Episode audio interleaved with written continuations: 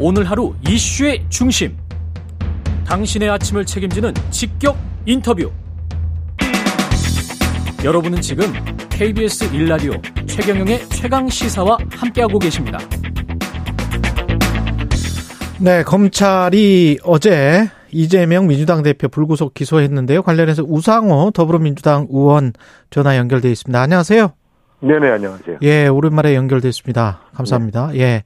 이 이재명 대표는 뭐 답정 기소다, 놀랄 일 아니다, 이런 입장이었는데, 의원님도 비슷한 생각이세요?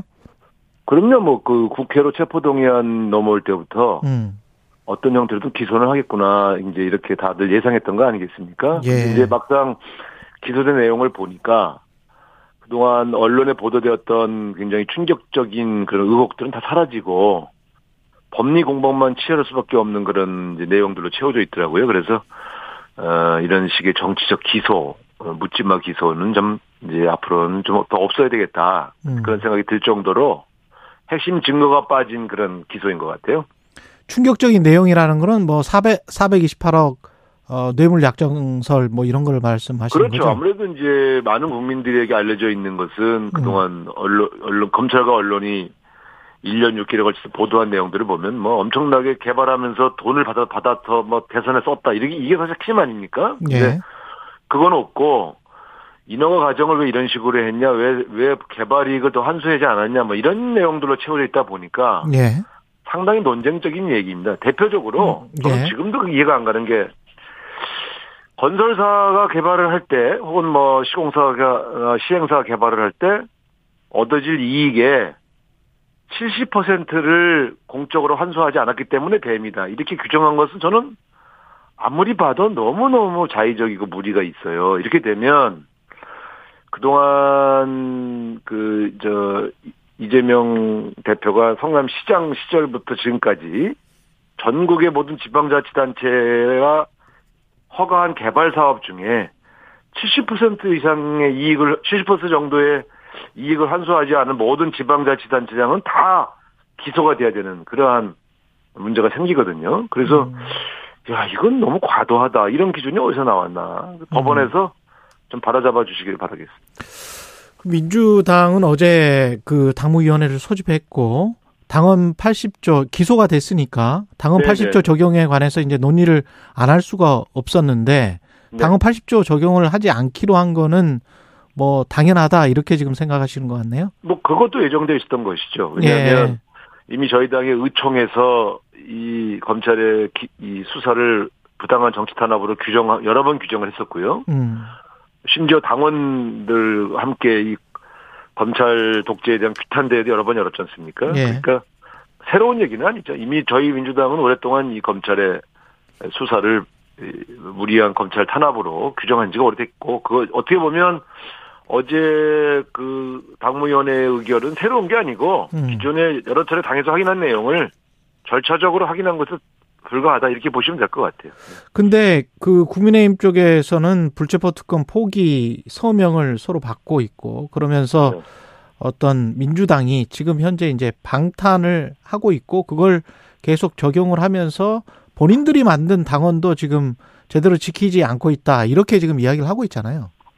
불체포 특권 보기 선언을 선명을 갖고 계시면 이제 하영재 의원은 그냥 계속 그럼 구속되겠네요. 음, 음, 예. 네, 그쪽 당 의원도 좀 그렇죠, 국민의힘 그렇죠. 예. 근데 우리한테 또 선처를 호소하고 계시잖아요.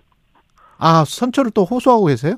네, 네. 그러니까 그렇게 아, 보면은 모순된 행동 아닙니까? 그러니까 이 음... 이재명 대표만 체포동의안, 그러니까 소위 말하는 불체포 특권 포기해야 되는 것이다. 이런 식으로 보여줄 수 있는 행위죠. 그러니까 너무 정쟁적이고 정략적인 접근들은 결국 분매당이 되어서 자기에게 돌아오지요.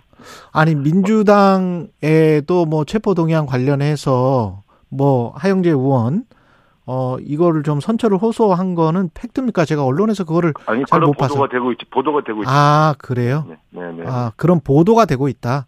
네. 네, 알겠습니다. 그 지금 민주당 같은 경우는 기동민, 이수진 의원도 당원 80조를 적용하지 않기로 했다는데 불법 정치자금 받은 혐의로 기소가 됐습니다. 이게 지금 너무 확대되는 거 아니냐. 뭐 모든 사안에 대해서 그러면 다 이렇게 당원 80조를 적용하지 않는 거는 결국 이재명 대표 때문에 시작됐기 때문에 어쩔 수 없이 이렇게 가는 것 아니냐 이런 시각도 있거든요. 민주당에 소속된 국회의원 중에 예. 두 분은 어, 체포동의안이 가결됐었어요. 저희가 180석 가까운 당일 때도.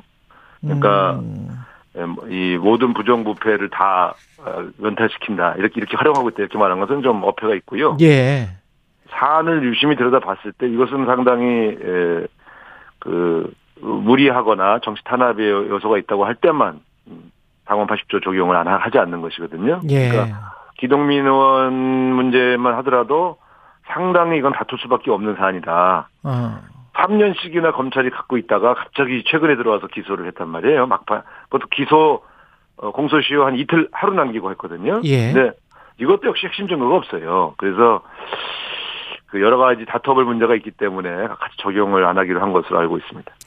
비명계 그쪽 성향으로 분류되는 의원들의 분위기는 어떻습니까? 익명으로 나온 언론 통화에서는 어제 당무위가 제2의 유신처럼 되는 것 아닌가 이렇게 비판을 했다고 하는데 익명이니까 뭐 확, 그 확인은 안 됩니다만은 저는 이제 그런 주장을 하실 분들도 익명으로 하지 말고 예. 사실은 자기 이름을 밝히고 주장하시는 게 좋죠. 정치인들이 왜 자꾸 이름을 숨기고 주장을 하시는지 모르겠어요. 근데 음. 이제 그 어쨌든 제가 볼 때는 그 검찰의 탄압이라고 하는 것은 틀림없지 않습니까? 예. 사실. 근데 그런 측면에서 어그 탄압에 대한 당원 당규의 조항에 따라 적용한 것은 무리가 없다고 보여지고요. 예. 제가 만나본 상당수의 나눠지겠죠. 아무래도 전원은 아니고 음. 비명계 의원들의 거의 뭐 다수가 검찰 수사는 잘못됐고 이 문제에 대해서는 같이 싸워야 된다는 입장은 변함이 없습니다. 아 전반적으로는 그렇다. 전반적으로는 제가 다 직접 만나서 얘기 들어본 거니까요. 예, 그래서 예. 어, 어떤 분이 자꾸 그렇게 이런 이 문제에 대해서 자꾸 지장하신지는 모르겠지만 그건 좀 음. 과도해 보여요. 그러니까 예. 이재명 대표로 내년 총선을 치를 수 있느냐, 과연 지지율이 계속 오를 수 있느냐 하는 거에 대한 불안함을 갖는 것은 제가 그 저 뭐 걱정할 수 있겠구나 하는 정도까지는 제가 이해할 수 있겠는데, 예. 네, 제가 뭐 동의는 하지 않습니다만, 음. 그러나 이재명 대표를 검찰 손에 넘겨줘야 된다, 법, 구속시켜야 된다 이렇게 생각하시는 분이 있다면 저는 그건 정말 잘못했다고 생각합니다. 그러면 이 지금 국면에서 어떤 어, 또 다른 혁신 이미지를 갖기 위해서 또는 지금 현재 방탄국회 프레임을 벗어나기 위해서 어떤 어, 당직 인선을 뭐 새로 한다든가 뭐 이럴 이런 움직임이 지금 있습니까 당에? 네, 저는 그런 고민들이 지도부 안에서 공유되고 있고 또 어, 어떤 분들로 당직 개편을 했을 때더더 어, 총선에서 승리할 수 있는 그러한 진영이 될지에 대한 고민들이 진행되고 음. 있는 것으로 알고 있습니다. 그래요. 그게 어떤 비명계나 친명계 이렇게 언론이 분류하는 그런 의원들의 또 나눠 먹기 아니냐 뭐 이런 식으로 또 비춰지면 안 될 것 같긴 합니다만은. 글쎄 당직을 나눠먹기라는 예. 표현은 제가 좀 처음 들어봐서 예. 예 그게 지금 시기에 당직을 맡는 의원들은요 예. 다 희생하시는 거예요 왜냐하면 희생하는 거다 예 왜냐하면 내년 총선이 있는데 음. 총선 전에 국회의원들은 지역구를 열심히 다녀야 표가 늘어난다는 것이 상식 아닙니까? 근데 음. 중앙당 일을 하다 보면 지역구에 갈 시간과 이 열정, 그 뭐랄까 노력이 그만큼 줄어들기 때문에 예. 개인적으로는 당직을 맡는 게 손해죠. 그러니까 아, 나, 나눠 먹기라는 것은 먹이감을 나누는 건데.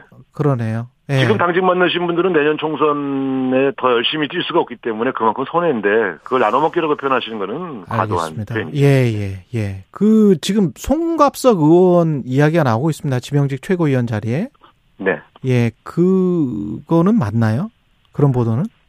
어, 그건 제가 알 수가 없죠. 예. 다만 지금 이런 고민은 있어요. 최근에 어, 그 저희 그 최고위원 지도부들이 지나치게 수도권을 지역구로 두신 분들이 많고 음.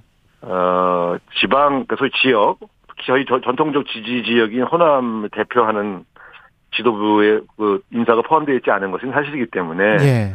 최근에 호남 지역의 그 지지율도 좀 하락하고 있고 예. 이런 측면들을 종합적으로 고려해서 그런 토론 그런 어떤 고민들이 지도부 안에 있는 것 같습니다. 그러나 실제로 어, 이번에 그런 지명직 최고위원까지 교체될지 여부는 제가 알 수가 없습니다. 그 지도부들이 판단하실 문제라고 보여집니다. 그 한 명 정도가 아니고 좀 더 파격적인 뭔가 인선이 나와야 된다 그런 보도도 있던데 어떻게 생각하십니까? 근데 이제 이런 거죠. 우리가 음. 어, 어 뭔가 이렇게 전면적인 어떤 그런 면모신이 필요하다고 생각을 해도 예. 인사라는 건 역시 현실적이지 않겠습니까? 가령 음. 지난번에도 이재명 대표가 전당대회 직후에 당직 개편할 때 에, 같이 일하고 싶었던 동지들 중에서 고사하신 분들이 꽤 많아서 음.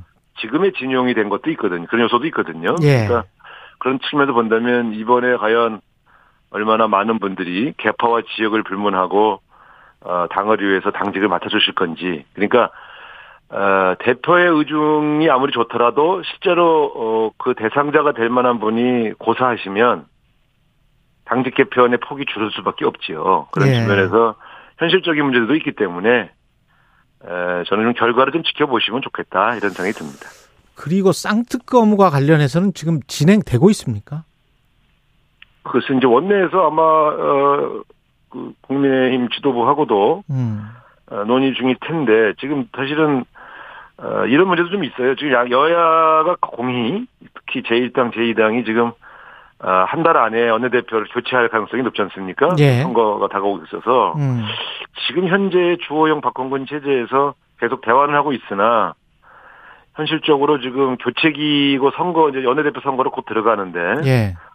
과연 이걸 그 4월 중으로 처리할 수 있을까 하는 그런 걱정들도 있는 건 사실입니다. 그러나 어쨌든 저희 당은 의지를 가지고 끊임없이 추진하고 있는 것으로 알고 있습니다. 한 30초 남았는데 대통령실 그 국무회의에서 윤석열 대통령이 한국 야당이 부끄럽다 또는 일본이 부럽다 뭐 일본이 부럽다라고 해명했다라고 하는데 어떻게 생각하세요? 네.